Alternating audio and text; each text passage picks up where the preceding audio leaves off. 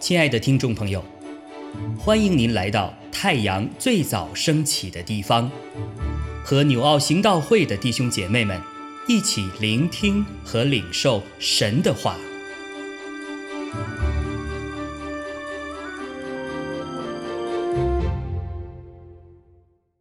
箴言九章一到十八节：智慧建造房屋。凿成七根柱子，宰杀牲畜，调和脂酒，设摆宴席，打发使女出去，自己在城中至高处呼叫，说：“谁是愚蒙人，可以转到这里来？”又对那无知的人说：“你们来，吃我的饼，喝我调和的酒。你们愚蒙人。”要舍弃愚蒙，就得存活，并要走光明的道。只斥亵慢人的，必受辱骂；责备恶人的，必被玷污。不要责备亵慢人，恐怕他恨你；要责备智慧人，他必爱你。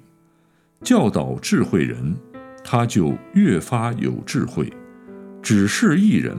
他就增长学问，敬畏耶和华是智慧的开端，认识至圣者便是聪明。你借着我，日子必增多，年岁也必加添。你若有智慧，是与自己有益；你若懈慢，就必独自担当。愚昧的妇人喧嚷，他是愚蒙。一无所知，他坐在自己的家门口，坐在城中高处的座位上，呼叫过路的，就是直行其道的人，说：“谁是愚蒙人，可以转到这里来？”又对那无知的人说：“偷来的水是甜的，暗吃的饼是好的，人却不知有阴魂在他那里，他的客。”在阴间的深处，亲爱的弟兄姐妹平安。在箴言书第九章，我们看到智慧妇人与愚昧妇人两种不同的呼唤，他们都在高处呼唤，并且做出不同的宴席，呼叫的对象也都是愚蒙人，同样向他们发出邀请。智慧与愚蒙再一次人格化。看来他们工作的地点和形式都非常的类似，都是在公开的场合以公开的方式呼叫，向可以接触的人发出邀请。在这段经文里面，第一部分是智慧的呼唤和智慧宴请的实质内容，但结果是供应生命走向光明。第二部分十三到十八节显示出愚昧的呼唤和愚昧邀请的实质内容。最终却是通向死亡和阴间的道路。莎士比亚说：“习惯可以是个魔鬼，也可以是个天使。它能够让你习惯于不加思索的行善或行恶。”在这里，我们看到不同的选择必然导致不同的结果。选择智慧与选择愚昧的人生态度和结局，两者成了强烈的对比。第一点，他们建造的根基不同。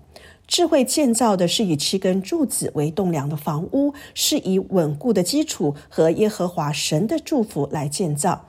愚昧妇人却建立在喧嚷愚昧、一无所知的基础上，她缺乏正确的判断力，更是缺乏对耶和华的认识，以空言和欺骗为出发点。第二点，智慧妇人和愚昧妇人在相同的地点呼叫相同的对象。两个截然不同的妇人用同样的语言呼叫相同的对象。谁是愚蒙人？可以转到这里来。这里的愚蒙人在箴言中出现了十五次，指的是那些容易被说服、缺少正确判断力以及无知的人。基本的特点也就是不成熟、没有经验、幼稚，并且不加思索地接受了他人的意见或者世界观。不论年纪的大小。环境背景的悬殊，遭遇的经历差距，总是会同时遇到来自智慧的邀请，或是来自愚昧的诱惑。到底受谁的影响，听从谁的呼叫，是每一个人生命中至为关要的转折点。我们虽然明白神有绝对的主权，但人也有脱离不开自己的回应和责任。世人都犯了罪，亏缺了神的荣耀。当我们承认、体会到自己不过是愚昧人、无知的罪人，有清楚定位的时候，敬畏神、转向神的当下，就是进入神恩惠的时候。第三点，智慧妇人和愚昧妇人，他们给予被邀请者的供应是不一样的。又对那无知的人说：“你们来吃我的饼，喝我调和的酒，这是智慧宴席的预备。”愚昧却对那无知的人说：“偷来的水是甜的，暗吃的饼是好的。”智慧的丰盛预备做出邀请，你们来享受已经为你们预备好的丰盛宴席，具备着热情的款待和无比的享受。但是愚昧人却是准备的一无所知，一无所有。因此，你们要去偷，无法光明正大的享用，只能按着吃，吃的占尽而惧怕。结局，一个是存活走向光明的道路，一个是死亡和阴间的深处，形成了极为明显的对比。因着接受智慧或者愚昧的邀请，相应产生两种不同生活的态度、生命的形态。形态接受智慧邀请的，就脱离了自己的愚蒙，转离无知，成为智慧人；接受愚昧的邀请，不仅没有脱离愚蒙，反而变本加厉，进而成了亵慢人。在箴言里面，恶人、罪人、亵慢人、奸诈人、嫉妒、强暴人、乖僻人等等，都是表示相同的意思。他们主要有几个特点：这些人和耶和华神是断绝的；这些人在道德伦理上违背神所设立的律法规范；最后，这些人在与人相处的时候只会带来灾难。箴言的作者从丰富的人生经验里面做出了归纳，告诉我们不要与智慧人、谢曼人同流合污，并不要与其纠缠、交织在当中而心怀不平。做出责备的同时，我们更要与智慧人交往，教导智慧人，他就越发有智慧；指示一人，他就增长学问。正面的成长，使人使自己都越发的有智慧。唯有在耶稣基督里面，才能够和人和神有正确的关系。有智慧的必然日子增多，年岁加增，与自己有益。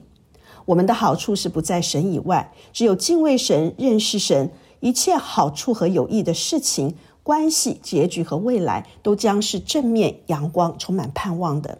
今天我们也要反省，我到底是怎样的一个受邀者？是向智慧敞开，得着丰富的生命，还是继续受愚昧的诱惑，走到阴间的深处？我又是一个怎样的受教者？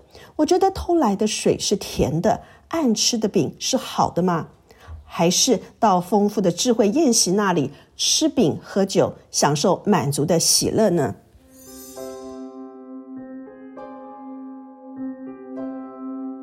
亲爱的弟兄姐妹，透过今早牧者的分享，是否能够让您更多的明白神的心意，或是有什么感动和得着？